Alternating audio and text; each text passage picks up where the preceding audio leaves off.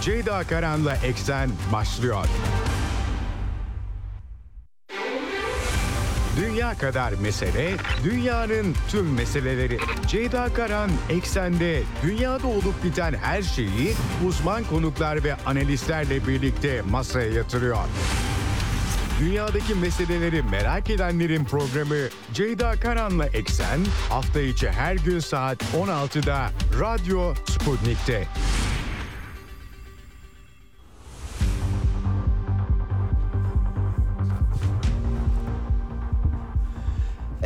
Eksenden merhabalar efendim. Bugün 18 Ekim 2023 günlerden çarşamba dünyadan haberlerle karşınızdayız. Ee, herkesin gözü kulağı İsrail-Filistin çatışmasında İsrail'in Gazze bombardımanı Hamas'ın İsrail'e yaptığı baskından baskına verdiği ağır misilleme, ağır yanıt e, Gazze'de e, bir kara harekatı başlatma çabaları ancak bugün 11. günü hala böyle bir harekat yok. Bunun nedenleriyle ilgili tartışmaları aktaracağım size. Dün akşam saatlerinde ise e, İsrail'in e, sivillerin sığındığı Gazze'de 1904 senesinde inşa edilmiş e, tarihi İsrail devletinden de eski olan Baptist El Ahli Hastanesi'ne yönelik saldırısı tartışmaları var. İsrailler biz yapmadık. Filistinli örgütlerin İslami cihatı e, bir ara e, altını çizdiler. Bunların kendi fırlattığı füzenin düştüğünü söylüyorlar. Ancak e, pek çok karşıt argüman var ve en e, güçlüleri de tabii hastaneye boşaltın ikazı yapılması, bombanın yarattığı büyük yıkım e, Filistin tarafının elinde bu kadar ağır yıkım yaratan bir bomba olmaması.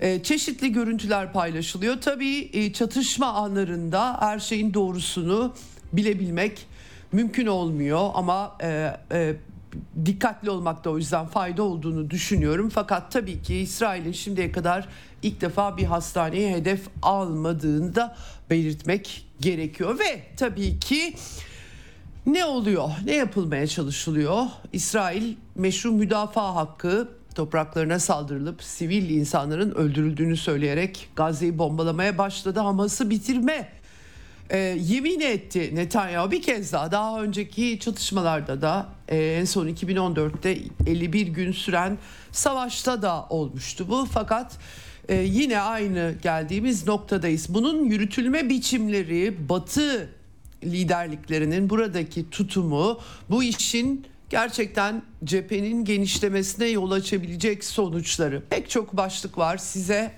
aktarmaya e, çalışacağım burada. E, tabii ki insani hukuk e, aslında günlerdir hastaneler, sivil tesisler bunların vurulması, insan insancıl hukuk, savaşlar, siyasetin şiddet yoluyla sürdürülmesi maalesef ve insanoğlu çok da ders almıyor. Tabii ki çıkarlar, sistemik meseleler pek çok şey söylenebilir ama e, hiç olmazsa bir geçmiş var. 20. yüzyılda iki büyük savaş var ve bu savaşların sonuçlarından türetilmiş insani hukuk var. Bazı şeylere dikkat etmek gerekiyor. Edilmediği zaman o zaman yansın yıkılsına varıyor iş. Ben e, biraz çatışma bölgelerinde fazla dolaştığım için kendi adıma gerçekten e, ağır savaşın sonuçları neymiş gözlerimle gördüğüm için e, bu görüşümün altını çizmek istiyorum sizlere. Şimdi aktaracağım sizlere tabii pek çok başlık var, diplomatik trafik var. Bu arada dünya liderleri e, aynı zamanda eğer sadece Batı liderlerini kastetmiyorsak onlar da Çin'e gittiler. Bugün artık e, saat farkı da var tıpkı Amerika ile olduğu gibi orada daha önceden biliyorsunuz yaşanıyor. Kuşak Yol Forumu Rusya lideri, Macaristan lideri, Sırbistan lideri pek çok lider Çin yönetiminin Kuşak Yol Forumu'na katıldılar. Ee, Ukrayna çatışmasından da başlıklar var ve dün çok aktaramamıştım Batı medyası e, aslında Amerikan yönetiminin Atakams füzeleri bunlar uzun menzilli sistemler şimdiye kadar imtina etmişti Amerikalılar ama anlaşılan o ki gizlice yolladılar. Geçen hafta aktarmıştım en son size Lloyd Austin Pentagon şefi bu konuda yeni bir açıklama olmadığını söylemişti. Yani Amerikalılar duyurmadan uzun menzilli sistemleri vermişler. Öyle bir e, görüntü var. Ukrayna çatışmasından da anlatmaya çalışacağım e, verili durumu. Tabii daha ziyade Orta Doğu e, herkesin gözü kulağı orada. Oradaki notları aktarmaya çalışacağım e, sizlere. E, bugün programın ikinci yarısın, yarısında da Profesör Mehmet Yuva konuğum olacak. Bu bölgesel çatışmanın e, ala, e, olası potansiyel olarak alabileceği boyutları kendisiyle konuşacağız. Evet başlamadan frekanslarımızı tekrar edelim. İstanbul'dan 97.8, Ankara'dan 96.2, İzmir'den 91, Bursa'dan 101.4 ve Kocaeli'den 90.2 karasal yayın frekanslarımız bunlar. Bunun dışında Sputnik Türkiye'nin web sitesi üzerinden cep telefonu uygulamasıyla Türkiye'nin her yerinden bizi dinleyebilirsiniz. Yine Telegram kanalı eğer Telegram'da hesabınız varsa Radyo Sputnik'e katılmanız bizi hem canlı yayında hem de sonrasında arkadaşlarım kayıtları koyuyorlar. E, dinlemeniz için yeterli. Dünyada ne olmuş, ne bitmiş, kim ne demiş, nereye gidiyoruz aslında sorusuna yanıt aramaya çalışıyoruz efendim. Diyelim başlayalım eksene. Dünya kadar mesele, dünyanın tüm meseleleri. Ceyda Karan Eksen'de dünyada olup biten her şeyi uzman konuklar ve analistlerle birlikte masaya yatırıyor. Dünyadaki meseleleri merak edenlerin programı Ceyda Karan'la Eksen hafta içi her gün saat 16'da Radyo Sputnik'te.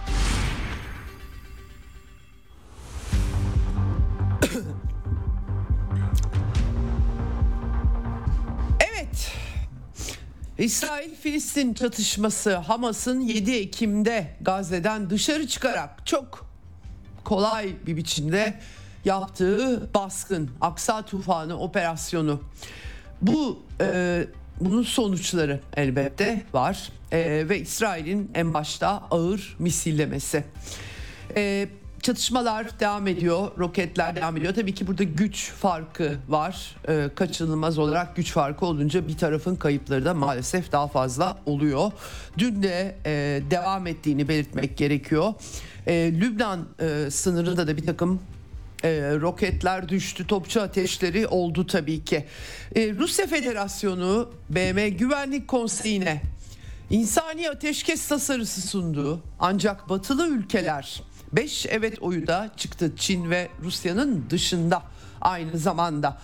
E, Brezilya gibi BRICS üyesi ülkeler e, çekimser kaldılar. Bu dikkat çekici. Tabii ki Hamas'ın baskını pek çok ülkenin de hafızasını bunu hatırlayalım.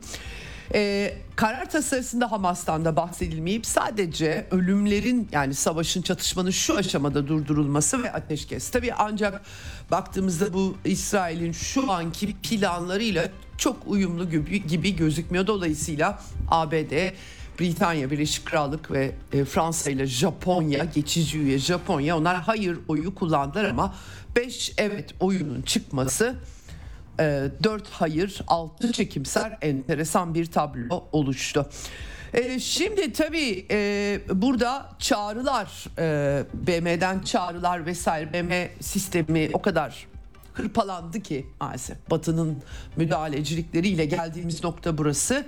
Böyle bir resimle karşı karşıyayız. E, dün akşam hepimizi şok eden, şoke eden bir gelişme oldu.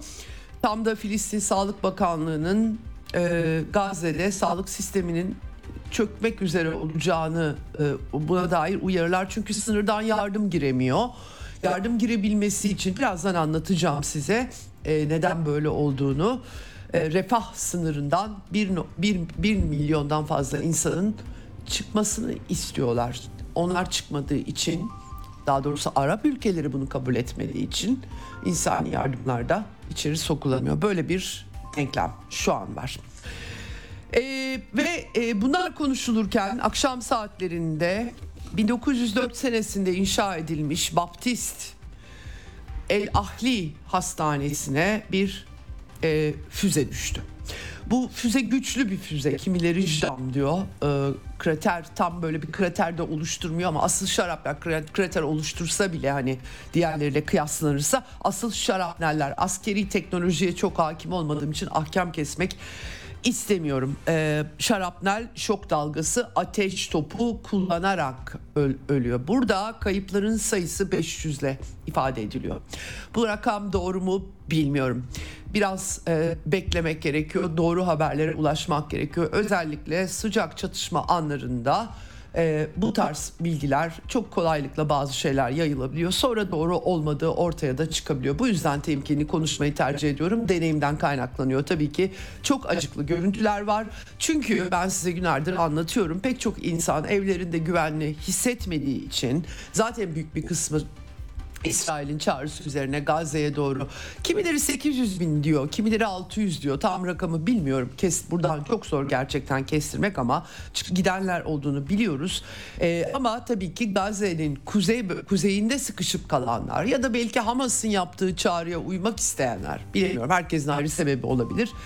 Hastanelere sığınmışlardı. Yaralıları olanlar olmayanlar. 35 bin insanın hastanelere sığındığı, sığındığı yolunda rakamlar da var. Bunlar ne kadar doğru onu da gerçekten bilmiyorum. Bunlar anılan rakamlar ama çeşitli kaynaklar tarafından benim en azından güvenilir adettiğim.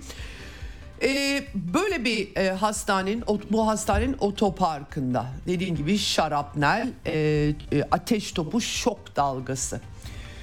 Efendim e, gerçekten çok e, tabii e, savaşlar e, siyasetin şiddet yoluyla sürdürülmesi dedim ya başta ama işte kurallar önemli. Kurallar insanın deneyimlerinden süzülmüş kurallar. E, gerçekten bir hastanede sivillerle dolu bir hastanede e, altında tüneller olduğu iddiaları da var ama altında tüneller olsa bile o kadar çok sivilin bulunduğu bir hastanenin hedef seçilmemesi bunun yapılmasının bir savaş suçu oluşturması. Diyeceksiniz ki bir uluslararası hukuk kaldı mı? Güçlünün sözü geçiyor. Haklısınız ama insan olarak baktığımızda belirli kuralları da gözetmek durumundayız. Çünkü aksi takdirde barbarlık bunun e, başka bir gideceği yer yok. Yani bu cümleyi kurmadığımız zaman barbarlıktan kim kimi e, o zaman hallederse noktasına gelmiş oluyoruz. O yüzden bunların altını çizmek istiyorum. Şimdi Tabii çok ağır. Bunları bu tartışmalar muhtemelen daha devam edecek. Filistin Özel Yönetimi lideri Mahmut Abbas Joe Biden'la görüş çıktı. Dün aktarmıştım size 400 zirve suya düştü. Hem de Arap tarafından. Amerikan başkanı Ürdün'e gidemedi.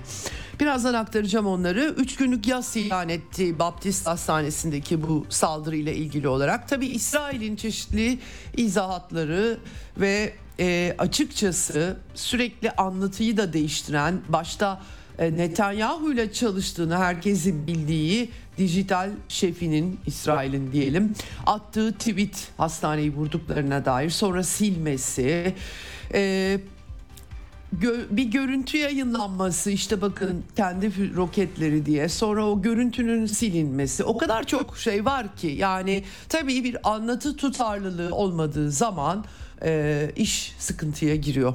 Elimizde tüm detaylar yok diye de açıklama yaptı İsrail ordu e, sözcüsü.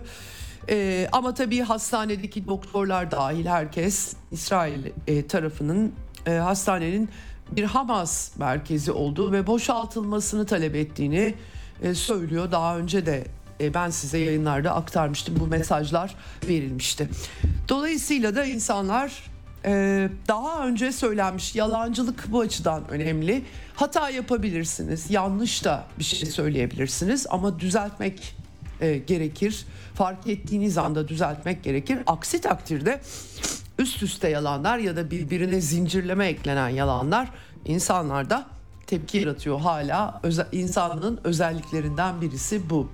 Kendinize biz yalan söylendiğini düşündüğünüzdeki e, hissiyatınız hala önemli. Belki bizi başka varlıklardan ayıran bir şey diyelim. Şimdi Olaf Scholz ziyaret etti. O tartışmaları da aktaracağım.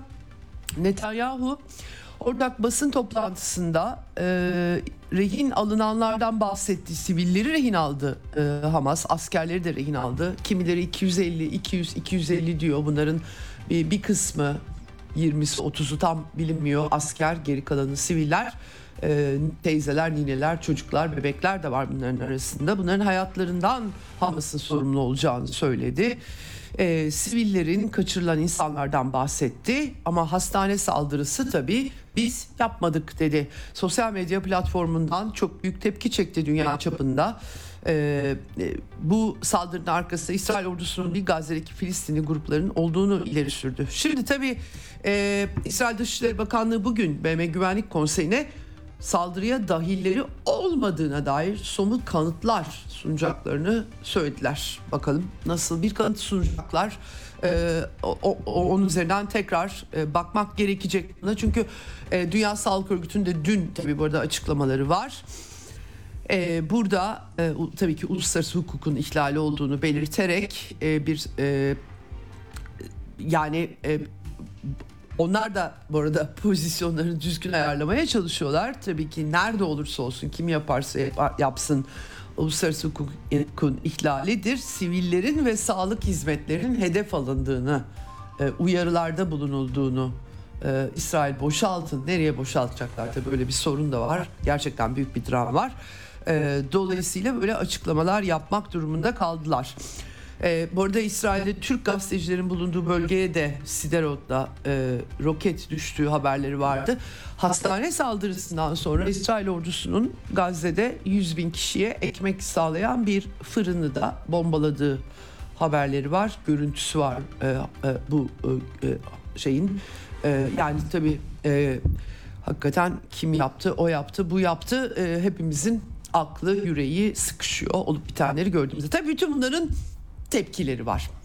En başta e, ben aslında ara ara söylüyorum size bütün bu olup bitenler karşısında Batı Şeria'da tek tük bir takım silahlı olaylar dışında fazla bir şey olmamış. Ama e, bu e, e, hastane El Ehli e, olayından sonra dün akşam yürüyüşler, kınama yürüyüşleri, çatışmalar pek çok görüntü geldi. Tabii batıda da e, bir takım haberler geldi ama henüz yani bu e, şunu demeye çalışıyorum böylesi bir krizin dünyaya yansıması olmaması imkansız. Neredeyse İsrail'in Gazze'de verdiği e, yanıtın ağırlığı batıdaki Yahudilerin can güvenliğini de tehdit eder hale gelmiş durumda. E, bunun altını çizmek istiyorum. Onlar da tepkilerini gösteriyorlar bu arada onu da belirteyim. Şimdi dünyadan tabii tepki yağdı e, El Ahliye bir anda bir bombayla çoluk çocuk 500 tam 500 mü bilmediğimi bir daha çizeyim altına ama bu kadar çok sayıda insanı öldürdüğünüzde bunun adı katliam oluyor çünkü.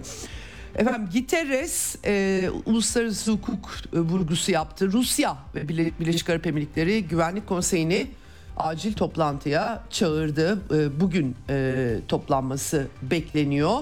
E, hatta 5 gibi yanılmıyorsam açık formatta yapılacak. Tabii pek çok şeyi konuşmak mümkün olacak. Avrupa Birliği açıkça İsrail'den yana tavır almıştı. Ee, Ursula von der Leyen onlar geri adım atmak biraz zorunda kaldılar.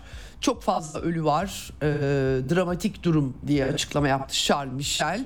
Von der Leyen'le ortak basın toplantısı düzenledi e, ve e, uluslararası hukuku andılar. Açıkçası biz e, bu liderliklerin kanıtsız pek çok şey saçtığını duyduk. Burada bu kadar kanıt beklentisi içerisinde olmaları da çifte standartlarının bir başka göstergesi oldu.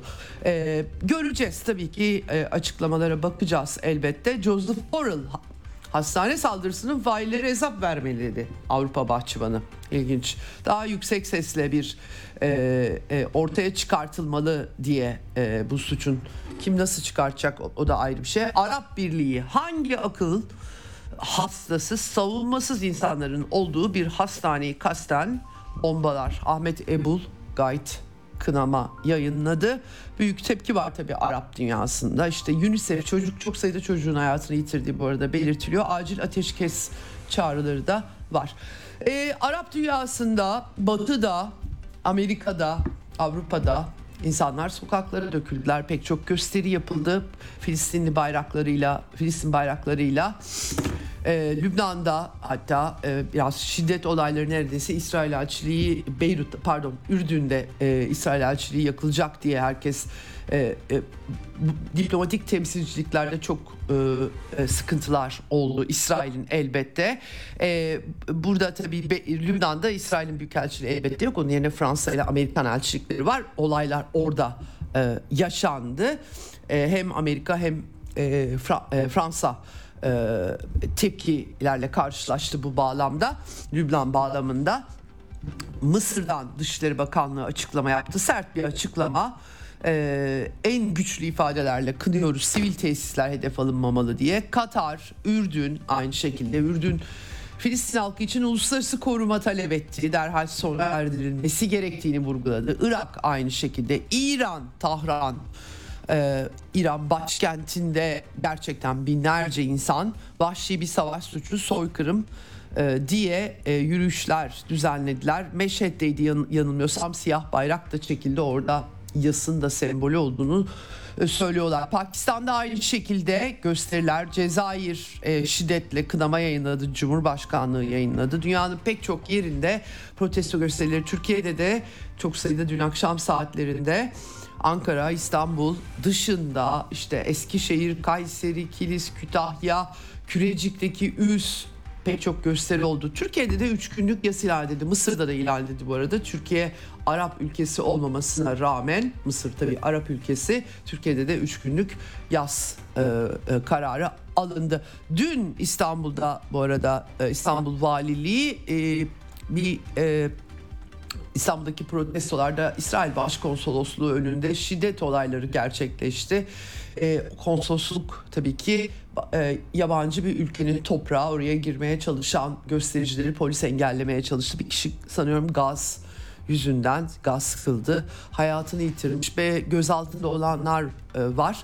E, Türkiye'de de pek çok e, pek çok gerilim yaşanacağı anlaşılıyor. Şimdi tabii e, Yahudi Türk Yahudi toplumunun açıklaması var. Bunu aktarmak istiyorum. E, çünkü aramızda azınlık olarak yaşayan insanların sorumluluğu da bizim üzerimizde. Bu, bu tarz olaylarda devletler, hükümetlerin kararlarından bağımsız olarak bakmak zorundayız. Zaten Türkiye vatandaşlarından, Türk vatandaşlarından söz ettiğimizi anımsatmak isterim.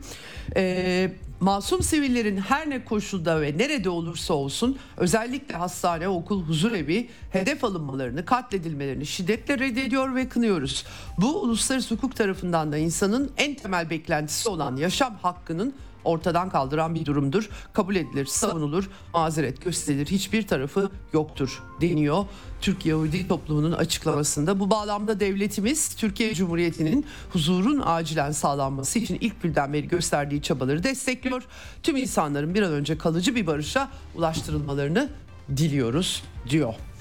Evet ama İsrail tabi Ulusal Güvenlik Konseyi Gazze'deki gerilim bağlamında bütün yurt dışındaki e, İsrail vatandaşlarına yönelik yani tabii bunun Türk vatandaşı olan Yahudilerle doğrudan e, bağlantılı görülebilme, sunulabilme e, olasılığı da var. Türkiye'de bulunan vatandaşlarına derhal ülkeden ayrılmaları e, çağrısı yaptı. Acilen terk edin diye. Yani e, hakikaten tehlikeli politikaların sonuçlarını insanlar e, e, bedelleriyle insanlar karşı karşıya kalıyorlar. E, bunda altını çizmek istiyorum. Dışişleri Bakanlığı Türkiye'nin onlar da tabii ki sert bir biçimde kınadılar hastane saldırısını. E, kınama metninde Bugün Gazze'de bir hastanenin hedef alınması sonucunda yüzlerce Filistin'in hayatını kaybetmesinden ve bir o kadarının da yaralanmasından derin infial duyuyor. Barbarca saldırıları en şiddetli biçimde kınıyoruz. Hayatlarını yitiren Filistinli kardeşlerimize rahmet, yaralılara acil şifa diliyoruz. Sivilleri doğrudan hedef alan e, okulları vuran bir zihniyetin uluslararası hukuk önünde vicdanlarda hesap vermesi gerek. Tabii e, böyle bir açıklama var. Metin e, bu şekilde. E, Cumhurbaşkanı Erdoğan e, İsrail'in en temel insan hakları, insani değerlerden yoksun saldırılarının son örneğidir diye bir e, sosyal medya hesabından paylaşım e, yaptı. Türkiye Büyük Millet Meclisi de ortak bir bildiri dünya parlamentolarını bu konuda inisiyatif almaya çağıran bir açıklama yayınladı. E, şiddetle kınama açıklaması Gazze'deki hastanelerin e, hedef alınması insanlık suçu uluslararası hukukun ihlali vurguları taşıyan bir e, metin bu. E, Türkiye'nin BM daimi temsilcisi bu arada Sedat Önal da hemen ve koşulsuz ateşkes çağrısı yapmış durumda. Ee, e, böyle bir e, çerçeve var Türkiye bağlamında. Şimdi e, Rusya'dan tepkiler var. Bugün Çin'de Rusya devlet başkanı hala dün gitmişti. Temasları dediğim gibi saat farkı var. Basın toplantısı yaptı sonrasında ve açıklamalar yaptı. Rusya Orta Doğu'da mekik diplomasisi yürütüyor ve arabuluculuk faaliyetleriyle herkesle konuşan bir görünüm arz ediyor. Aktarmıştım size. İran lideri e, Mahmut Abbas işte e, e, e, Suriye lideri bütün bölge ülkelerinin liderleriyle telefon trafiği ayrıca Sergey Lavrov da bir trafik yürüttü bu geçtiğimiz günlerde. Ve Netanyahu da aynı zamanda yani e, karşı karşıda duran taraflar. E, ve Netanyahu ile konuşmasında kuvvetle muhtemel ki en dikkat çekici husus İran Cumhurbaşkanı İbrahim Reisi ile e, yaptığı konuşma e, ve e, sonrasında e, Putin e, bir daha değerlendirme yaptı. Tek bir yerde yüzlerce ölü, e, yüzlerce yaralı var. Elbette bir felaket, üstelik insani nitelikli bir tesiste yaşandı. E, bu e, çatışmanın en kısa sürede sonuçlandırılması gerektiğine dair bir sinyal olabilir. E, yani temaslar ve müzakereler Rusya'nın altın çizdiği bu. Ee, burada kapsamlı çözüm İsrail-Filistin e, kapsamlı çözümü meselesi Rusya'nın bu konudaki pozisyonunun yeni olmadığını yıllardır aynı şeyi söylediğini tekrarladı Rusya lideri Vladimir Putin. Ee, anlık hamleler tabii ki krizi çözmeyebilir ee, ama bizim pozisyonumuz belli. Ee, çatışmaların tırmanmasından bağımsız olarak buydu bizim pozisyonumuz. Filistin toplumunda da birlik sağlanmalı. Rusya Federasyonu her ne kadar Hamas'la temaslar realist bir aktör olarak yaptıklarını belirse de temel olarak Filistin özerk yönetimini e, Ramallah'taki e, Filistinlerin temsilcisi olarak alıyor. E, Putin ana aktörler çatışmanın genişlemesini istemiyorlar diye bir tespit yaptı. Edindiğim izlenim diyor. E, malum zaten arabuluculuk böyle yapılır. E, iki arkadaşınız kavgaya tutuşur birisine gidersiniz dersiniz ki bir sakin ol bir dakika sen böyle görüyorsun ama öbürüne gidersiniz yine aynı şeyi. Önce uzlaşmazlar o mümkünatı varsa e, böyle uzlaştırılır. Uluslararası siyasette de böyle dolayısıyla bunun baş şeyi konuşmak, konuşabilmek daha doğrusu. Tabii Amerikan yönetimi artık Orta Doğu'da sadece taraf olabildiği için bu tarz işlevleri göremiyor. Bu e, şu açıdan da dikkat çekici Ukrayna çatışmasında Batı'nın bir buçuk yıldır argümanı Rusya'nın tecrit edildiği yolunda. Pek tecrit görüntüsü ben doğrusu göremiyorum. E, bu da son görüntüsü oldu. E, velhasıl e, Putin'in genel açıklamaları ana aktörler e, çatışmanın genişlemesini istemiyorlar. Herkes bunu bakıyor doğal olarak çünkü çatışmanın genişlemesi demek öngörülemeyecek bir savaş demek. İsrail'in de nükleer silahlı bir güç olduğunu bu arada her ne kadar resmen dile getirilmese de altını çizmek istiyorum e, e, açıkçası ve e, e, acımasızlık konusunda da bugün İsrail'i yöneten liderliğin Netanyahu ve aşırı sağcı ve dindar, dinci ortaklarının e, sicili çok parlak değil. Onu da belirtmek istiyorum. Tabii Rusya Federasyonu açısından bu değerlendirmeler dönüp dolaşıp Amerika ile ilişkilerine geliyor. Ee, aslında uluslararası dengelerin tamamen bozulmak istenmesi hiçbir yerde, hiçbir düzgün bir şeye de pek hizmet etmiyor doğrusu söylemek gerekirse. Bu konuyu da parmak basan Rusya Güvenlik Konseyi Başkan Yardımcısı Dimitri Medvedev oldu. Medvedev El Ehli Baptist Hastanesi ile ilgili açıkça savaş suçu dedi. Sorun ama nihai sorumluluğun Amerika Birleşik Devletleri'nde olduğunu söyledi. Çünkü şöyle bir ifadesi var. Diyor ki farklı ülkelerdeki ve farklı kıtalardaki savaşlardan alaycı şekilde para kazananlara Amerikan savunma sanayini kastediyor. Askeri endüstriyel tesislerini doldurarak silahlara muazzam miktarda düşüncesizce para dağıtanlara savunma bütçesi rakamlarına bakmak yeterli. Yalanla demokratik değerleri korumaya yönelik küresel misyonlarını ilan edenlere. Amerika Birleşik Devletleri'ne ait diye bitirmiş sonuç itibariyle. Evet. Şimdi ee, ne oldu peki sonuçta diyeceksiniz. Joe Biden dünyanın herkese söz dinleten, herkese sözünü geçiren, arzuları yerine getirilen ülkesinin lideri olarak git yola çıktığı Ürdün'de dörtlü zirve düzenlenecekti. Mısır, Ürdün, Mahmut Abbas da Filistin özel yönetim Filistin temsilen katılacaktı. Olamadı. Çünkü Arap tarafı önce Abbas sonra Ürdün Biden'la dörtlü zirveyi iptal ettiler. Ben açıkçası kendi dış habercilik tarihimde bir dünya gözlemcisi olarak bir Amerikan başkanının böyle bir durumda kaldığını hatırlamıyorum. Bir zirvenin planlanması yola çıkarken iptal edilmesi. Durum bu. Amman'da yapılacaktı bu e, dörtlü zirve. Ama e, sonrasında da tabii Amerikan tarafı da açıklama yaptı. Ürdün ziyaretini ertelediğini Biden'ın açıkladılar. E, ikinci Abdullah'la istişarelerde bulunduktan sonra erteledik dediler. E, yas ilan etti zaten dediler. E, başsağlığı ve yaralılara da şifa dileklerini Joe Biden dile getirdi. Ardından ne yaptı? İsrail'e gitti bugün.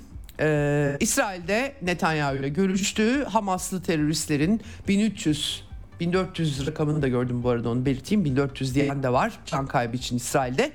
Katlettiler dedi. Ee, kaçırılan çocukların neler yaşadığını tahmin bile edemiyorum. Amerikalılar sizinle aynı fikirde ve endişeli dedi.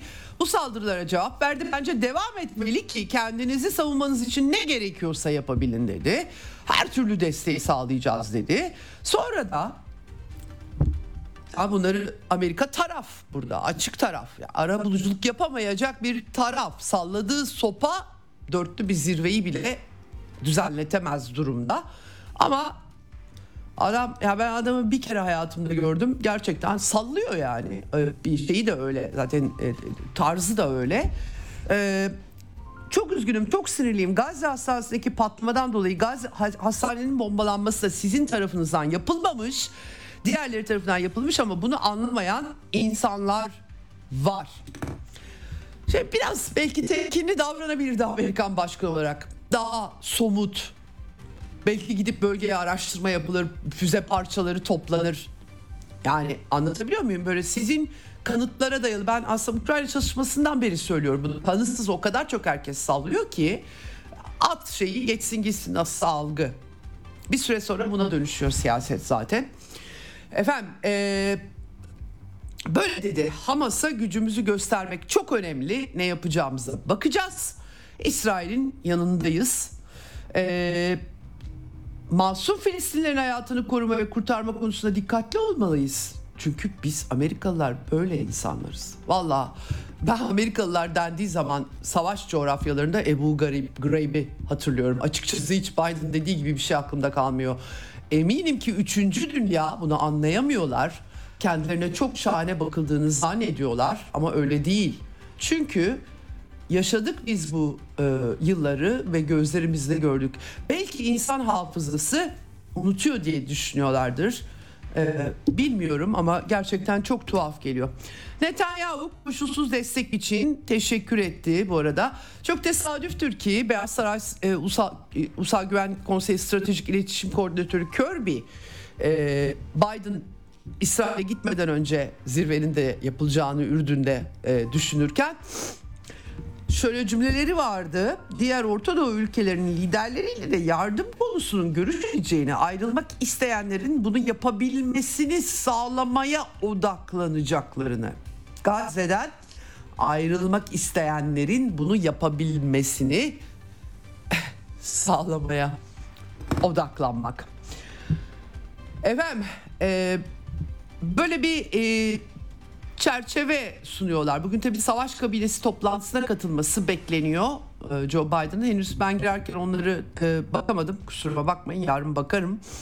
Ama e, Mısır Dışişleri Bakanlığı'nın da Biden'la dörtlü zirvenin iptal edilmesi kararının Ürdün, Filistin ve yani Mahmut Abbas Mısır koordinasyonunda alındığını söylediğini belirtmek istiyorum. Şimdi tabii bir yandan Amerika var olağanca birlik yığmış durumdalar.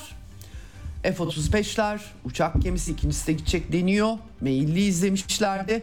Ürdün'e 101. meşhur Avrupa'ya yerleştirdiklerini oraya çektiler.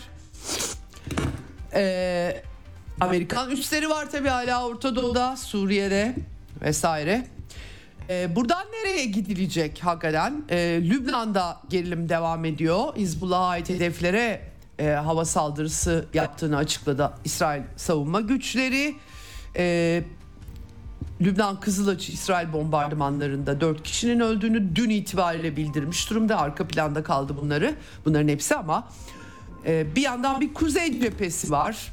Bir yandan İran tabii ki El Ahli Baptist Hastanesi Tahran'da çok büyük tepkiyle karşılandı. Lübnan'da kalabalıklar savaşa girmekten bahsediyorlar gerçekten.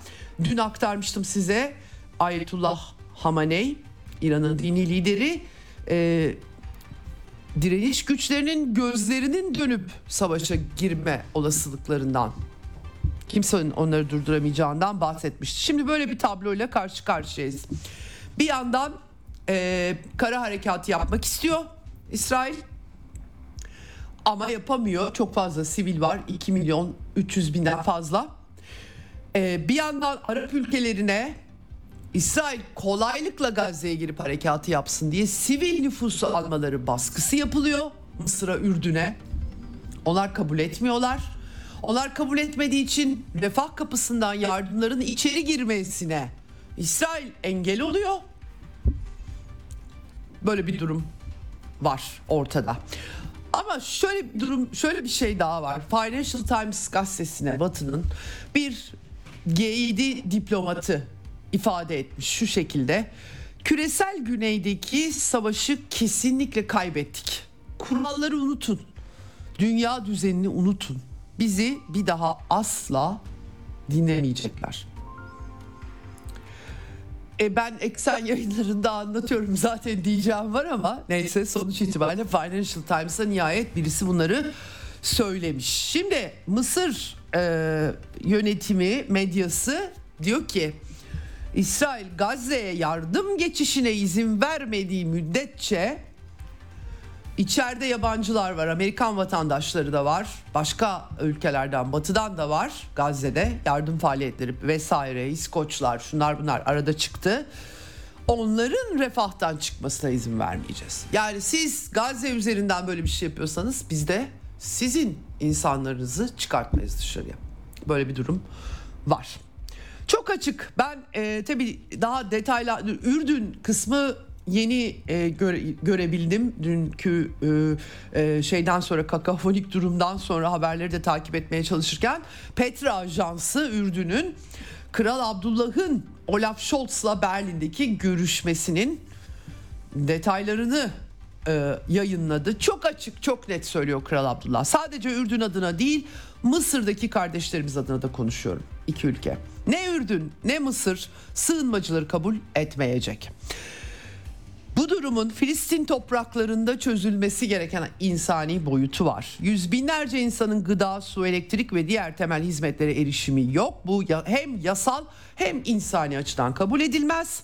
Bazı taraflar bölgede yeni gerçeklikler yaratmaya çalışıyorlar demiş. Bunun Türkçesi şu demektir efendim. Gazze'nin sivillerini boşaltmaya çalışıyorsunuz. Her ne kadar Amerikalılar geri gelecekler deseler de İsrail'in geri dönüşe şu meşhur, meşhur 1948'den bu yana konuşulan konuya izin vereceğine kimse ikna olmuyor. Ve tabii ki anlatıyorum size aslında parça parça bu hafta boyunca bir kısmını aktarmıştım. Tabii Gazze'de Müslüman kardeşler Hamas örgütü güçlü. Onların Sina Yarımadası'na ve Mısır tarafına geçmesi ayrıca Mısır için bir güvenlik algısına sorununa yol açıyor. Ürdün tabii Ürdün nüfusunun neredeyse üçte ikisi Filistinli. Transjordan orada da bir Filistin devleti değil bir Haşimi krallığı tabii kurdukları için tarihsel anlamda. Böyle bir resim var karşımızda. Tabii e, Kral Abdullah e, bu işin çok kötü bir yere gittiğini tüm bölge uçurumun eşiğinde. Yani ciddiyetini anlamadılarsa eğer Olaf Scholz'un hiçbir şey anlamadığını ben zaten anlıyorum. Her ne e, gerek e, Kral Abdullah'la e, görüşmesinde gerekse daha sonra İsrail'de Netanyahu'yla görüşmesindeki sözleri bunu bu anlama geliyor. Almanya liderliği e, içinde bulunduğumuz durumunda ama gerçi onu onu Donbas çatışmasında da Almanya'nın e, ne halde olduğunu gördük. Bu hafta bilhassa e, e, pazartesi günü e, Almanya ile bir e, e, yayın yapmıştım. Oradaki nasıl görüyorlar onu anlamak için ne kadar önemli medya. Bazı şeyleri doğru düzgün tartışmayınca, haberleştirmeyince, insanların haberi olmayınca bir yerlerden de mutlaka bir şeyler görüyorlar. Ne kadar önemli gerçekten e, bir kez daha burada tanıklık ediyoruz. Efendim e, herkes için güvenli bir geleceğin tek yolu olan iki devletli çözüme götürecek doğal bir siyasi sürecin yeniden tesis edilmesi diyor Ürdün. İsrail'le barışmış olan Ürdün'ün kurduğu cümle bu. E, Scholz'la e, El Sisi'nin e, Kahire'de düzenlediği basın toplantısı da var bugün tabii ki. Orada da aynı şeyleri görüyoruz. İsrail'in Gazze'ye düzenlediği saldırıların gerçekte Hamas'la mücadele amacı taşımadığını iddia etti El Sisi. Filistinlileri yeniden yerinden etmeye yönelik bir politik olduğunu söyledi. Sina Yarımadası'na itme girişimi konusunda uyardı. Ee, cümlesi Gazze'de yaşananlar Hamas karşıtı bir askeri operasyon değil, Gazze şehri sakinlerinin yerinden edilmesidir. Mısır'ın İsrail karşıtı çatışmaya çekilmesi anlamına gelecek Sina bölgesine taşınması diyor. Aslında burada şunu da söylüyor. Eğer siz Sina'ya taşırsanız o nüfusun içerisinde o ihvan size saldıracak. Dolayısıyla Mısır'la kafa kafaya geleceksiniz diyor Es. Çok net ifade etmiş. Şimdi Mısır'ın refah kapısını kapatmadığını da söylüyor. İsrail'in sınır kapısının Filistin tarafına düzenlediği çok sayıda bombardıman sınır kapısının çalışmasına engel oluyor diyor. Böyle bir denklemle karşı karşıyayız. Evet. Buradan nasıl çıkılacak sorusu ortada. Hakikaten. Ee, Amerikan diplomasisi yok. Amerika tamamen İsrail'in arkasında. Alman diplomasisi de yok. Scholz Netanyahu'yla basın toplantısı yaptı. Açıkça söyledi. Çok net koydu. Hatta doğru düzgün uluslararası hukuktan bahsetmeye gerek bile duymadan. Sivillere yardım. Klasik. Onun dışında söylediği şu. Alman tarihi Holokost'tan kaynaklanan sorumluluğumuz İsrail devletinin varlığını ve güvenliğini sağlamayı görevimiz haline getiriyor. Federal Meclis'te geçen hafta söylediğim gibi böylesine zor zamanlarda Almanya için tek bir yer olabilir. O da İsrail'in yanıdır. Evet yani tabii olabilir taraflarını da seçebilirler. Yani kimse ona bir şey diyecek değil ama e, bu e, bölgeyi nereye götürecek? Buradan nasıl bir çatışma çıkacak? O çatışmanın sonuçları ne olacak? Bunların hiçbirini düşünmeyen, hesaplamayan, tamamen fevri hareket eden ya da bugüne kadar bütün hesapları yanlış çıktığı halde bunu kendi kamuoylarına rahatlıkla satabileceklerini düşünmeleri dışında ben bir yorum yapamıyorum. Bakın İsrail medyası daha gerçekçi şeyler yazıyor. Jerusalem Post'un haberinde olduğu gibi neden kara harekatı 11. günde başlamadı sorusuna iyi bir e, şey izlek sunuyor haber. E tabii kuzey sınırı saldırıya açık kalacak. Her ne kadar oraya da yınak yapıyorlar. Kuzeyde Lübnan ve Hizbullah var. Hava koşulları dün konuştuk konuğumla da e, Akdeniz'de ne hava koşulu olacak bu dönemde. Efendim e, geçiniz onları. E, İran tabii çatışmaya girebilir, dengeleri değiştirebilir. Amerikalıların mutlaka bu konuda bir takım e, te- tereddütleri vardır. Aktarıyorum yinesi. Ama asıl sebep Gazze'ye karadan girmenin maliyeti. Her ne kadar önceden çadırlar olacak demişlerdi İsrail yetkilileri. Bütün binaları yıksalar bile yani hesap plan şöyle bir şey anladığım kadarıyla siviller çıkacak oh mis gibi öbürleri kalacak onları dandurduğun yerle eksan edecekler. Sonra da askerler girecek işte temizlik yapacaklar Hamas'la ilgili. Ama yani İsrail ordusu eski İsrail ordusu olmadığı anlaşılıyor bütün bu olup bitenlerden. Genç askerlerin e, çok kayıp verebileceği İsrail tarafından anlaşılıyor.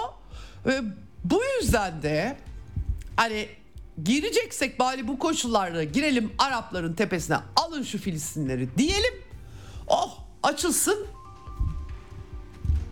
Yani e, açıkçası hani birileri çıkıp askeri açıdan işte rasyonel bilmem ne filan dese bile tarihsel olarak anıştırdıklarıyla birlikte kabul edilemez Araplar için ve gerçekleştirilmesi gerçekten çok zor.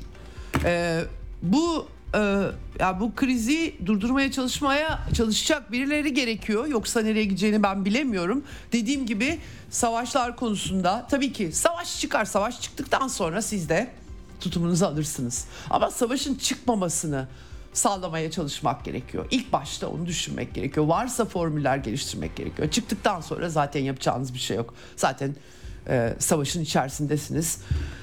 Demektir ve bölgesel bir e, çatışma da öyle e, öyle şey değil yani böyle yerel güçler oradan üç füze salladı meselesi değil. Devletlerin iç, karşı karşıya geldiği çatışmalarda yine bambaşka bir boyut. Şimdi tabii bir yandan da Mısır hükümeti bugün yine Financial dünün pardon dün Financial Times'ın haberi. Mısırlılar tabii çok öfkeliler kendilerine baskıdan ve diyorlar ki üst düzey bir Mısırlı diplomat Avrupa Birliği Mısır'dan 1 e, milyondan fazla sığınmacıyı kabul etmesini istiyor. Tüm sığınmacıları Avrupa'ya göndereceğiz. Madem öyle insan haklarını bu kadar önemsiyorsunuz onları da kabul edin. Valla dönüp dolaşıp bütün kabaklar Avrupa Birliği'nin başına patlıyor ama onlar da politikalarına hiç dikkat etmiyorlar açıkçası hiçbir noktada. Ee, kabus gibi bir şey. Evet şimdi e, tabii e, burada bu bütün bu tabloda kaçınılmaz olarak e, söylemleri, eylemleri gördüğümüzde karşımıza bir tek Rusya Federasyonu çıkıyor. Ara buluculuğa e, çalışan, bütün taraflarla konuşan, e, bölgesel aktörleri teskine çalışan, insani yardım meselesini BM'ye taşıyan bir Rusya Federasyonu çıkıyor. Evet yine vaktim azalıyor bu arada. Ee, Çin'den bahsedemeyeceğim ama bu hafta daha detaylı e, aktaracağım size. E, vaktim azalıyor. Irak-Suriye tezkeresi kabul edildi. E, biz dışarıya asker gönderebiliyoruz buraya e, asker gönderilmesi meseleleri üzerinden tartışılıyor. Muhalefetiyle, iktidarıyla ve Suriye meselesi de böylesine tehlikeli bir Orta Doğu denklemi varken e, hiç bu işlere girmeyelim diyen çıkmıyor tezkere iki yıl e, daha uzatıldı. Kendi sınırlarımızı koruyalım, karışmayalım. Karışacaksak da barışçı telkinler, ara buluculuk bütün taraflarla konuşarak yapalım diyen çıkmıyor. Zaten Türkiye'nin son 10 yıllık Batı ile birlikte Suriye projesine giriş biçimleri maalesef böyle ama buna karşı tutarlı bir söylem geliştiren bir muhalefette olmadıktan sonra yapacak fazla bir şey yok. Evet şimdi ee, Avrupa Birliği liderleri bu arada e, toplantılar e, yapıyorlar. Tabii Avrupa'da eylemler var biliyorsunuz. Macron Arnavutluk'ta, Tiran'da e, Avrupa'nın yeniden birleşmesi lazım. Zavallı Macron. NATO'yu ölü ilan etti. Ukrayna çatışmasını çıkarttı Amerikalılar.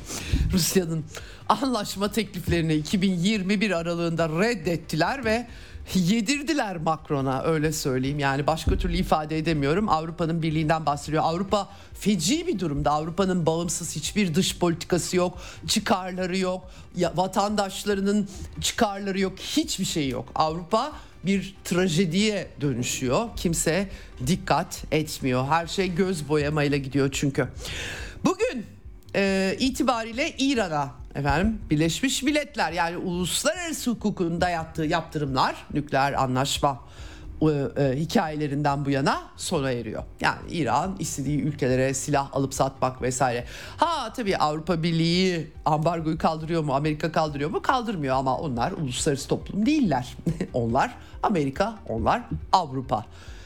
Yasal olarak kalan, elde kalan 3-5 kırık uluslararası hukuk hala varsa eğer bugün itibariyle e, BM Güvenlik Konseyi'nin e, kararları uyarınca oluyor bunlar. Yani Avrupa bir kez daha BM Güvenlik Konseyi kararlarının ihlalcisi pozisyonuna düşüyor. Efendim 22-31 sayılı sayısını da söyleyeyim. Türkiye'de akademisyenler Ukrayna Donbas sorunundan bahsederken BM'nin 22-02 sayılı bir kararı olduğunu bile bilmiyorlar. Öyle büyük bir cehalet var ki öyle abuk sabuk yorumlar yapılıyor ki bunların hangisi herkesin hayrına bir e, rıza mekanizması oluşturmak, barışçı çözüme hizmet hiçbirisi hizmet etmiyor. Çünkü cehalet hiçbir şeye hizmet etmez zaten. Neyse geçiyorum. Evet e, Ukrayna'da ne oluyor? Ukrayna'da sahada çok büyük bir değişiklik yok e, gördüğüm kadarıyla.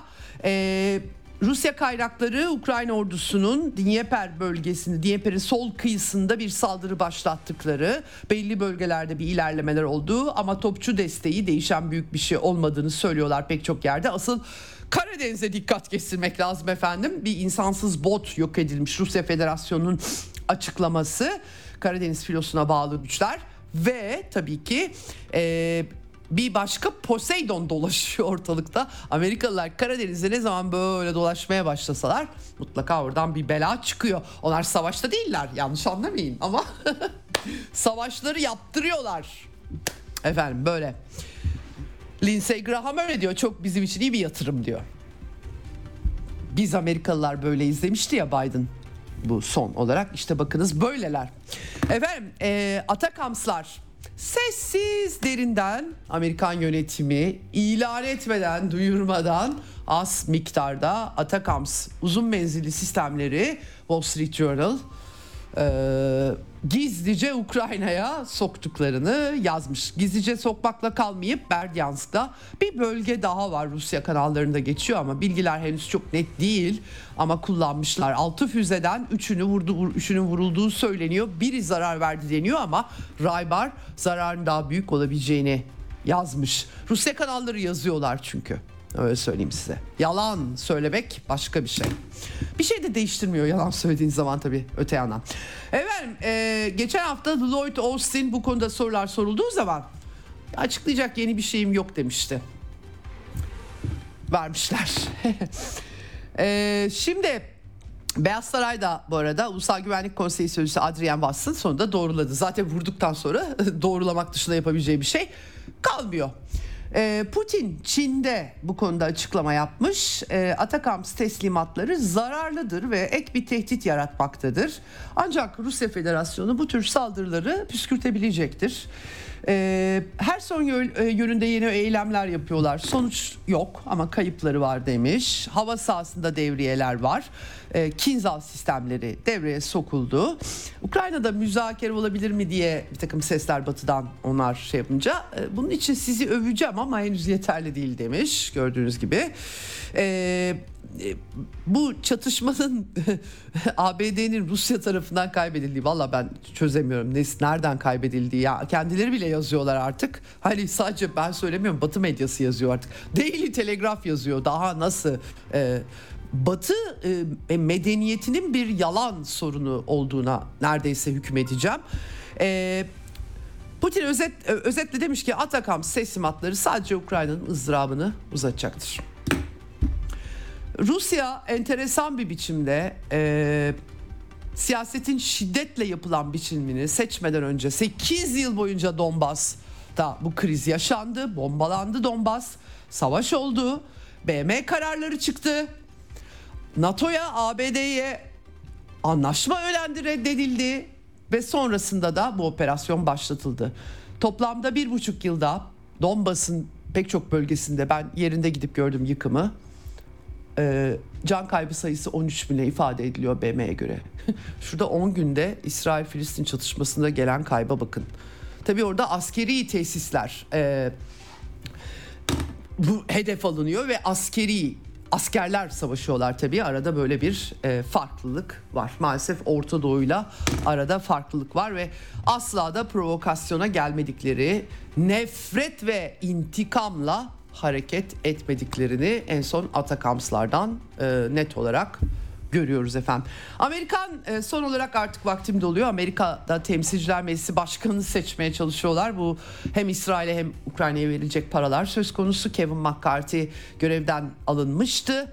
Ee, ama ilk oylamadan sonuç çıkmamış Jim Jordan seçilememiş. Bakalım ne olacak 15 oylama olmuştu daha önce Kevin McCarthy için. Ee, Yarın belki biraz daha detaylı aktarmaya çalışacağım. Yine aynı şekilde Kuşak Yol Forumu çok önemli. Yarın daha detaylı aktaracağım Kuşak Yol Forumu'nu. Ama şimdilik bir kısa tanıtım ardından konuğumuz Profesör Mehmet Yuva olacak.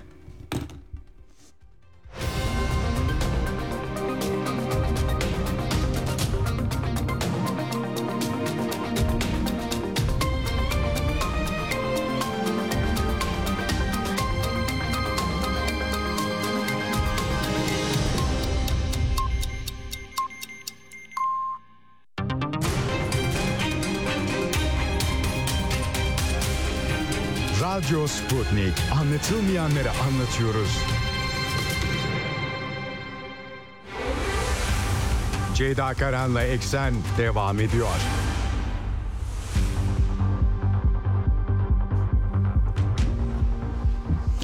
Evet, şimdi son bölüme geçtik. Eksen'in son bölümünde konuğum Profesör Mehmet Yuva.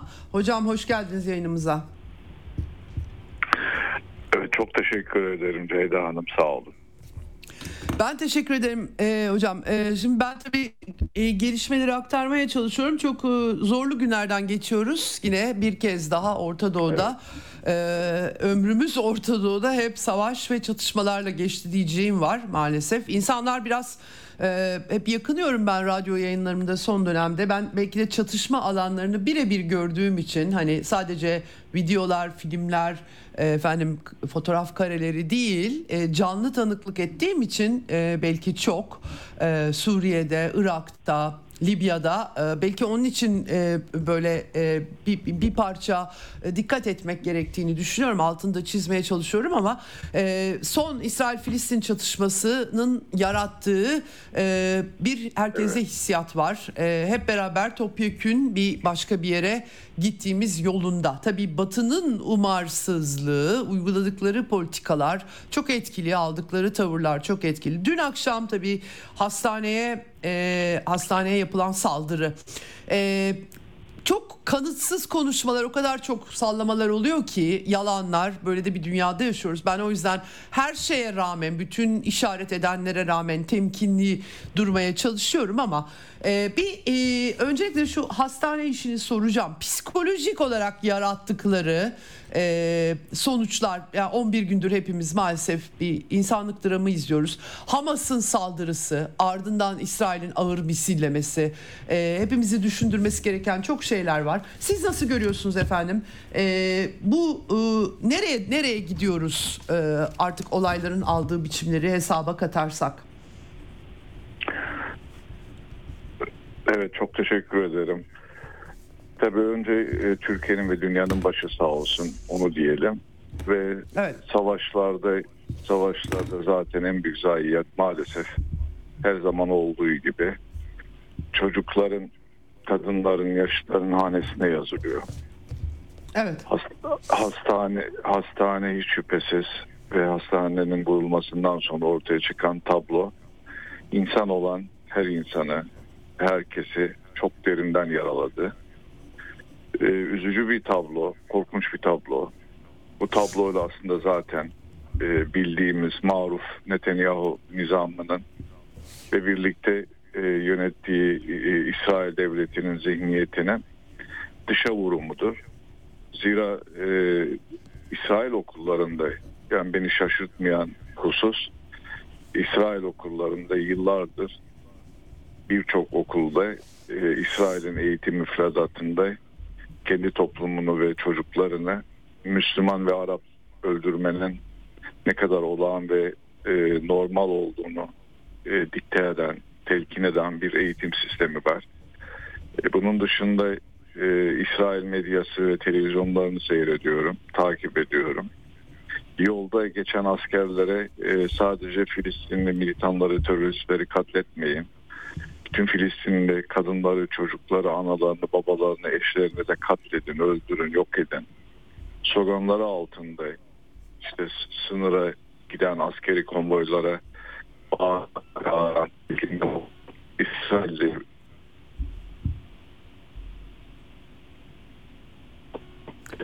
yani biz hep Hitler'in, Nazizmin, Faşizmin e, savaş yırtkanlığında Hocam biz sesinizle çok özür diliyorum. Sesinizde bir gidip gelmeler oluyor. Arkadaşlarım tekrar sizi arasalar. Ee, bir e, çünkü duyulmuyor onun için. Bir arar mısınız arkadaşlar? Arıyor musunuz? Tamam. Evet, e, Profesör Mustafa e, Mehmet Yuva'yla e, pardon Mehmet Yuva'yla e, konuşuyorduk. E, savaşlarla ilgili o da en son görünen İsrail'deki uygulamalardan şikayet ediyordu. E, ben kendisine tabii şunu eklemek isterim. Araplarda da benzer şeyler olabiliyor. Yahudilerden nefret etme. Nefret kültürü maalesef e, e, biçimlerde yayılabiliyor her yerde. Bunun total olarak önüne geçmek gerektiğini ben şahsen düşünüyorum ama e, e, böylesine sıkıntıların, sorunların yaşandığı e, coğrafyalarda daha da vahimleşebiliyor. E, e, buna dikkat çekmek istiyorum. Hakikaten iki tarafta da böyle şeyler maalesef var. Sonu yok bunun yani çatışma, savaş birbirini yok etme e, psikolojisini kamçılamak dışında bir sonu olmayan bir şey. E, bağlayabildiniz mi hocamı? Arkadaşlar. Hay Allah. Peki. Bir e, sıkıntısı var galiba e, e, Mehmet Hoca'nın. E, arkadaşlarım aramaya devam ediyorlar. Ben de elimdeki notlardan e, kalan şeyleri aktarmaya çalışayım o zaman bu Ha tamam gelmiş pardon. Evet. Hocam duyuyor musunuz? Kusura bakmayın size e, kopukluk oldu. Ulaşamadık Sorun ama değil, yayının sorun değil. yayının sağlığı açısından e, işitilmediği için sözleriniz. Buyurun devam edin. Te- tekrar baştan mı alayım? Yo devam edebilirsiniz. Duydum ben. Sadece Netanyahu zihniyetinin dışa vurumundan e, bahsediyordunuz. İsrail'i bugün yöneten e, iktidarın eylemleri. E, e, ben biraz tabii bölgedeki durumu da size ki, e, so- oralara ki. da gelmek istiyorum. Çünkü Tabii ki. hepimizi ilgilendiren bir e, hızlıca, e, hı- hızlıca evet. bu İs- Tabii. İsrail'in eğitim sistemiyle, zihniyetiyle e, yapılan açıklamalara bakarak zaten e, ta- tabloyu görmemiz, bilmemiz ve anlamamız açısından çok önemli. Yetkililerin yaptıkları açıklamalara baktığınızda işte Gazze'ye nükleer bomba dahil her şeyi kullanın, yok edin. Bakanlar düzeyinde ve Knesset'te mevcut olan birçok kesimden e, yani barbarlığı, vahşeti andıran bu, bu tür açıklamaları duymak. E, İsrail'in zihniyetini, İsrail'in genel karakterini anlamak açısından önemli. Zaten e, Siyonizmde, emperyalizmde aslında e, bağrında e, Birleşmiş Milletler, Birleşmiş Milletler tanımlamasına binaen aslında Siyonizmi uzun yıllar bir apartheid rejimi olarak kabul etti. Ancak İsrail'in Amerika üzerindeki nüfuzu sayesinde Amerika'nın müdahalesiyle Birleşmiş Milletler bu kararı kaldırdı. Yani Güney Afrika'da şahit olduğumuz o e, ayrılık ötek e, siyahilere hiçbir zaman insan gözüyle bakmayan bir zihniyetin İsrail'de de mevcut olduğunu görüyoruz.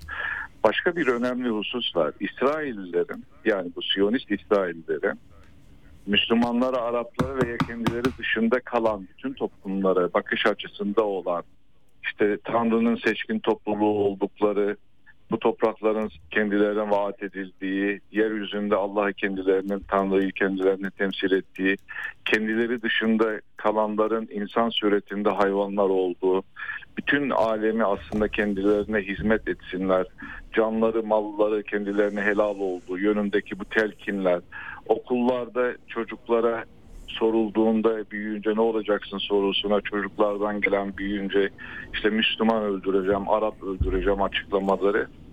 Bunun dışında önemli bir husus var. Hocam tabii, tabii hepsi böyle değil. Onun altını ben e, bir kısım gidip İşte gördüğüm oraya- için de söylüyorum. Yani geliyorum, genellemeyi geliyorum. yapmamakta fayda var. E, buyurun. Hayır, bir evet. genelleme yapmıyorum zaten. Oraya Aha, geliyordum ben. Zira e, Tabii. biz biz yani ben aslen Hataylı olarak biz Musevilerle, Ermenilerle e, gayrimüslim veya Mesihi dostlarımızla birlikte büyümüş. Hiçbir zaman e, başkalarının dini, ırkı ve kökeninden mütevellit başkalarına karşı tavır alan bu zihniyette büyüyen insanlar değiliz. Musevi Musevilerin bir ifadesi var. Mesela bunlardan birisi e, Avi Schlang diye çok meşhur İsrail ve İngiliz vatandaşı aslen bir Bağdatlı Musevidir kendisi. İngiltere ve Amerika üniversitelerinin tanıdığı çok önemli bir tarih profesörüdür. Şöyle bir ifadesi var. Siyonist zihniyet en büyük zulmü Musevilere yapmaktadır. Zira kendisinin ifadesiyle ve benim yaptığım araştırmalar sonucunda da çok önemli bir tespit bu. Özellikle Fallaşa Yahudilerin yani Etiyopya'dan gelen siyahi Yahudilerin İsrail tarafından 1970'li yılların ortalarına kadar Yahudi olarak kabul edilmedikleri en son Fallaşa Yahudilerinin Etiyopya'dan İsrail'e taşınması sonucunda işte kabul edildikleri ancak Arap Yahudilerinin Fallaşa gibi siyahi Yahudilerinin işte Yemen'den gelen Yahudilerin yani Avrupa'dan gelen Siyonist Yahudilere kıyasla bu coğrafyada yaşayan ister e, Arap ister Türk ister Farisi ister Afrika diyarlarında yaşayan Musevilerin İsrail'de ikinci sınıf vatandaşı olarak muamele gördükleri ve bu Siyonist zihniyetin Avrupa'dan gelen e, bu top, bu topluluğun kendilerine nasıl davrandıkları tutumlarını vesaire bu coğrafyanın Yahudileri yani Musevileri anlatmaktadırlar. Bununla ilgili yığınla kitap var. İki evet. önemli bir husus. Ben şahsen mevcut olan kavgayı işte dini motiflerle, teolojik sebeplerle, tarihi sebeplerle vesaire çok rahat anlatabilirsiniz, açıklayabilirsiniz. Ancak yaşadığımız bu kavganın bir maddi, bir ekonomik, bir siyasi ve güvenlik boyutu var. Kullanılan dini motifler ve tarih tarihlerden verilen işte dini örnekler vesaire sadece kendi toplumlarını radikalize etmek, kendi toplum toplumlarını savaştıklarını düşman belledikleri diğer toplumlara karşı konsolide etmek için kullanılan bahaneler olarak görüyorum. Yoksa bunlar evet. Netanyahu Netanyahu dindar olsa ne yazar?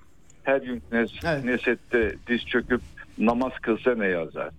Yani işit istediği kadar e, namaz kılsın, günde e, alnı secdeden kalkmasın. İslam'ı ben tes, e, temsil ediyorum bahanesiyle en büyük zararı Müslümanlara verdi. Katliamlar Müslümanlar yaptı. Ben bu zihniyetten bahsediyordum ve bu, bu zihniyet hı hı. bu zihniyet sadece Netanyahu hükümetinin kullandığı, suistimal ettiği ve kendi siyasi güvenlik çıkarları için bir sınıfın, bir zümrenin ekonomik maslahatları ve siyasi maslahatları için kullandığını ifade etmek üzere kullanmıştım.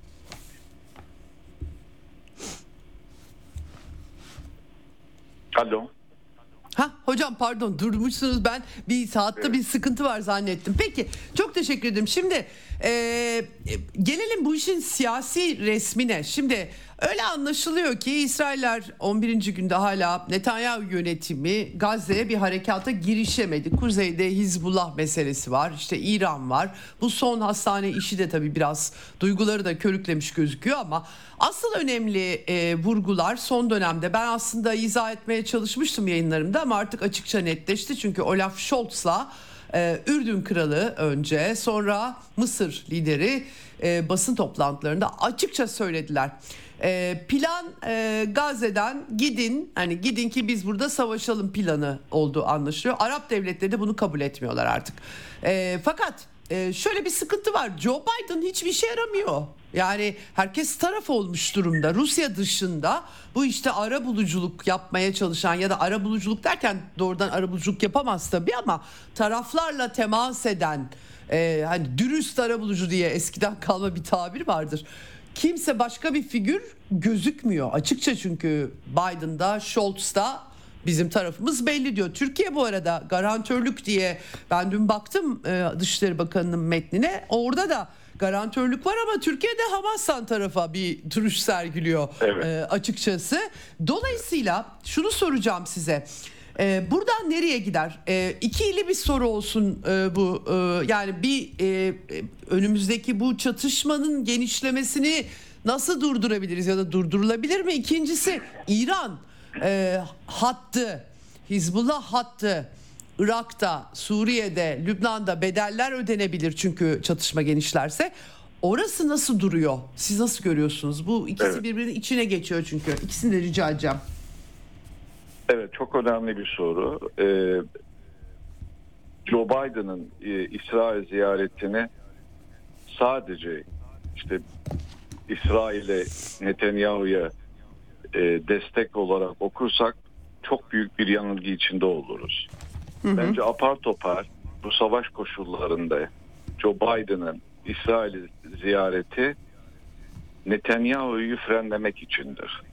Netanyahu'yu bir çılgınlığa, bir e, kendisinin kafasında olan yani İran'la veya bölge ülkelerinde savaşa çekerek savaşı daha geniş bir alana yayma, bir bölgesel savaş veya daha ötesine geçmemesi için aslında e, bir ikna ikna ziyaretidir.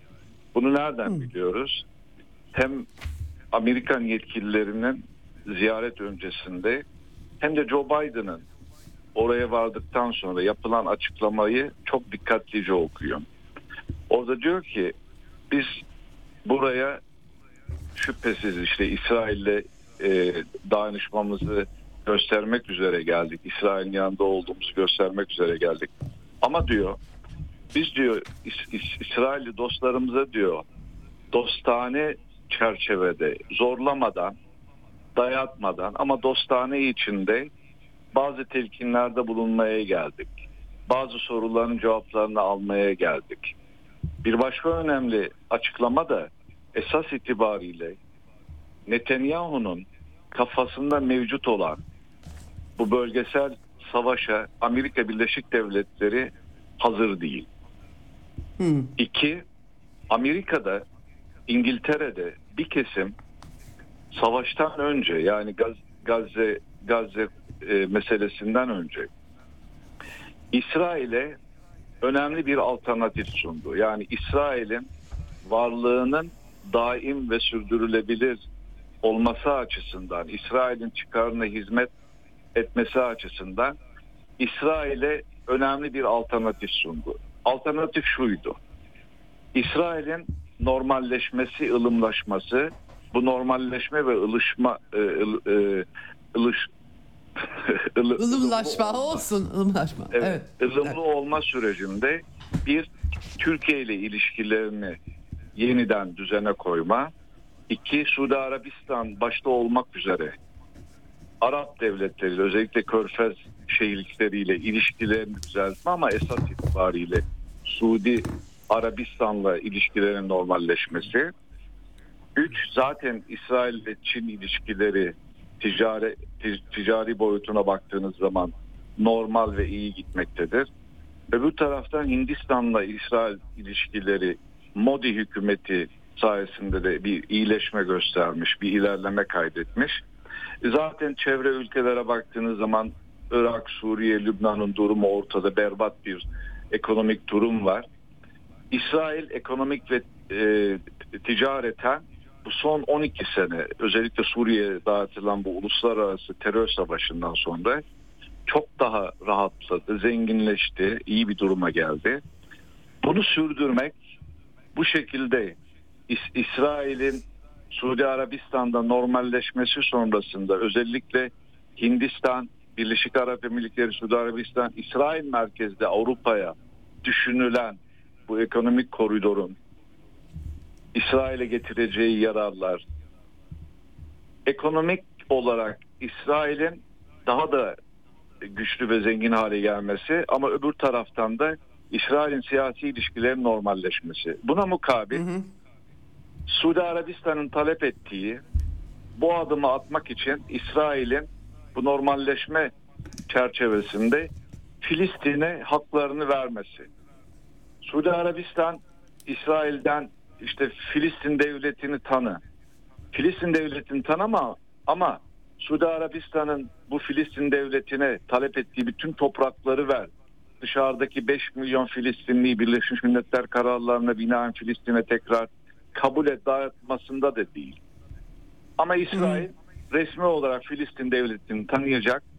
Buna mukabil Kudüs'te en azından Doğu Kudüs'te Filistin devletinin işte resmi bürolara olacak, dışarıdan gelen diplomatik e, e, yetkilileri orada karşılayabilecek, Gazze'nin deniz güzergahını açacak, işte Batı Şeria'ya direkt uçuşlar yapılabilecek vesaire.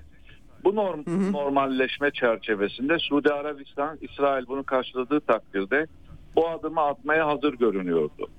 En azından Arap dünyasını, İslam dünyasını Suudi Arabistan olarak bu normalleşme adımını attık ama İsrail'den de taleplerimizi koparabildik ve Filistinlilere haklarını verebildik diyebilsinler.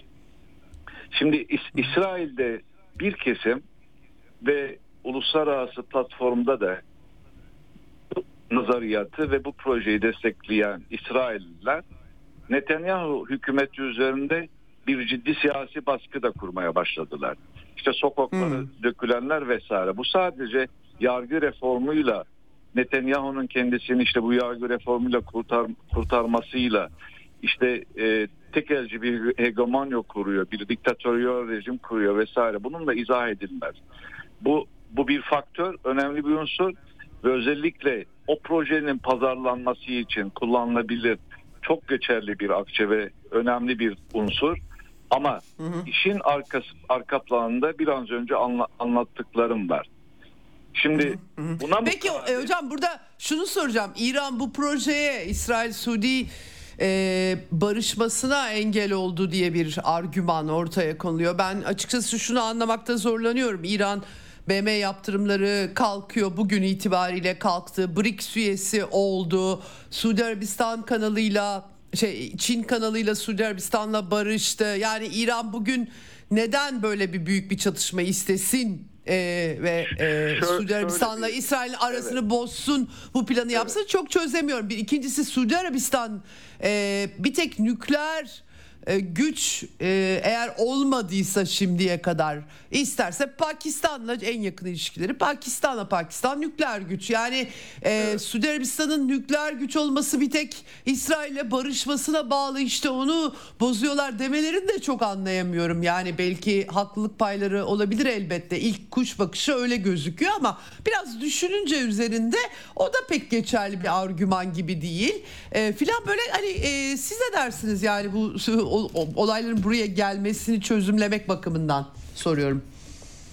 E, bu sorunun cevabı ve tablonun netlik kazanması için bu birinci yani barışçıl çözümle İsrail'in siyasi ilişkiler normalleşmesi, varlığını bu şekilde devam ettirmesi, buna uygun bir siyasi karakterin sahneye çıkması ve genel olarak İsrail'de bunu kabul edecek bir kesimin var olması gerekir Evet. piyasada halen Ne- Netanya- Netanyahu veya Netanyahu'nun birlikte hareket ettiği zihniyet sadece İsrail'le ilgili değildir. Yani sadece İsrail'de bazı e, askeri kesimlerin, askeri sanayinin vesaire e, temsil ettiği savaş yanlıları grubundan bahsetmiyoruz. Uluslararası platformda da o barış projesini destekleyen, teşvik eden ve bu normalleşmenin İsrail'in yararına olacağı bu şartlarda bir savaşa girmemiz halinde bu savaşın İran'la sınırlı kalmayacağı, İran'a herhangi bir saldırının Çin'i İran üzerinden ekonomik olarak aslında Çin'e savaş ilanı manasına geleceği, bu anlamı taşıyacağı, böylece Çin'in eli kolu bağlı kalmayacağı, bu savaşın belki Pasifik e, bölgesine kadar sıçrayabileceği, buna mu- Evet. mukabil Rusya'nın Ukrayna'da ne yapacağı, buna mukabil böyle bir savaş söz konusu olduğunda Rusya'nın Çin'le ilişkilerine bakarak tavrı ne olacağı, yani böyle bir büyük savaşı göze alamayan ve bunun yerine birinci anlattığım projeyi destekleyen kesimlerin yanında bu savaşın kendilerine yarar getirebileceği, bu savaş, bu savaş sayesinde e, işte silah si- silah sanayi sektörünün daha da zenginleşeceği, petrolün artacak fiyatları üzerinden daha önemli gelir kaynakları elde edebilecektir veya siyaseten tükenmiş olan bu kesimin artık siyasi ve ekonomik projelerle devletleri dize getiremediğini gördüğü için en azından savaş politikalarıyla bu ülkeyi bu ülkeleri zayıflatma seçeneği de var. Netanyahu ve mevcut hükümet bu seçenekte ısrar ediyor ve bu seçenekten yana görülüyor.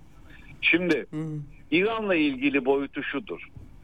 İran özellikle bu savaş projesini isteyen Netanyahu ve zihniyetinde olan kesimlerin İran'a yönelik bir saldırı planı içinde, bir hazırlık içinde olduklarını görüyor ve biliyor. Sihir sihirbazı vurdu tabirinden hareket edecek olursak bunu bilen ve gören İran esas itibariyle bu savaşın İran'a yapılmadan önce İsrail'in İran'a yapacağı saldırıyı rahat rahat rahat bir ortamda yapabilmesi için kendisini birinci derecede tehdit eden, kendisine yakın İran'la birlikte hareket edecek olan direniş örgütlerini yani İran'la birlikte hareket eden örgütleri işte Lübnan'daki Hizbullah'ı ve Filistin içindeki Evet. kuvvetleri önce tasfiye ederek bu işe bu şekilde koyulmayı e, işe koyulmayı aklına koydu. Eğer İran söz konusu olmayacaksa en azından Filistin'de mevcut olan son iki parçayı da tasfiye ederek Gazze'yi boşaltarak, Gazze'yi işgal ederek en azından Kuzey Kuzey Gazze'yi tamamen boşaltarak iki şeyi yapmaya çalıştı. Bir, Hamas'ın elinde mevcut olan füzelerin nereye kadar ulaşabileceği ve hangi bölgeleri vurabileceği az buçuk İsrail istihbaratı tarafından biliniyor. Kuzeyden güneye Hamas'ı zorlayarak aslında liman şehirlerinden işte Aşkalon'dan Hayfa'dan uzak tutmaya çalıştı. Esas amacı buydu ve uzak tutmaya çalışmaktadır. İran'a yönelik bir saldırı olduğunda Gazze'den gelecek bu tehdidin en azından liman şehirlerini ve liman limanda mevcut olan deniz kuvvetlerini tehdit etmemesi. Öbür taraftan da Lübnan'ın güneyine yönelik daha büyük bir operasyonla bir bakanın ifadesiyle orayı e, küçük bir atom bombasıyla vurarak o bölgeyi de askeri olarak e, güvenlik altına alarak son büyük darbeyi ve esas planı olan İran'a yönelik saldırısını gündemine aldığını okuduğum kadarıyla İran istihbaratı ve İran aklı bunu gördü ve okudu. Şimdi bunu gören İran bu saldırı kendisine gelmeden birlikte hareket etti. Çünkü Ağustos ayında Lübnan'da önemli bir toplantı oldu. Yani Evet. istedikleri kadar Hocam biraz toparlarsanız 27 dakika oldu çünkü benim de yayın Hızlıca- azalıyor. hızlıca Kusuruma bakmayın. Evet. Ağustos ayında Evet. Lübnan'da yapılan önemli bir toplantı vardı ve bu toplantıya Yemen'den, Filistin'den, Lübnan'dan, İran'dan, Suriye'den önemli askeri ve istihbarat yetkililerin kat- katıldığı yönünde bir iddia ve bilgi var. Şimdi buna binaen yapılan o toplantıyı aynı şekilde İsrail'de takip etmekte ve görmektedir. Orada yapılan top, toplantıyı İran'a yönelik bir saldırı olduğu takdirde o direniş örgütlerinin orada bir araya gelen direniş örgütlerinin İran'la birlikte İsrail'e karşı hareket etmelerini, askeri olarak saldırmalarını konuşulduğu ve planlandığı düşünüldü İsrail tarafından.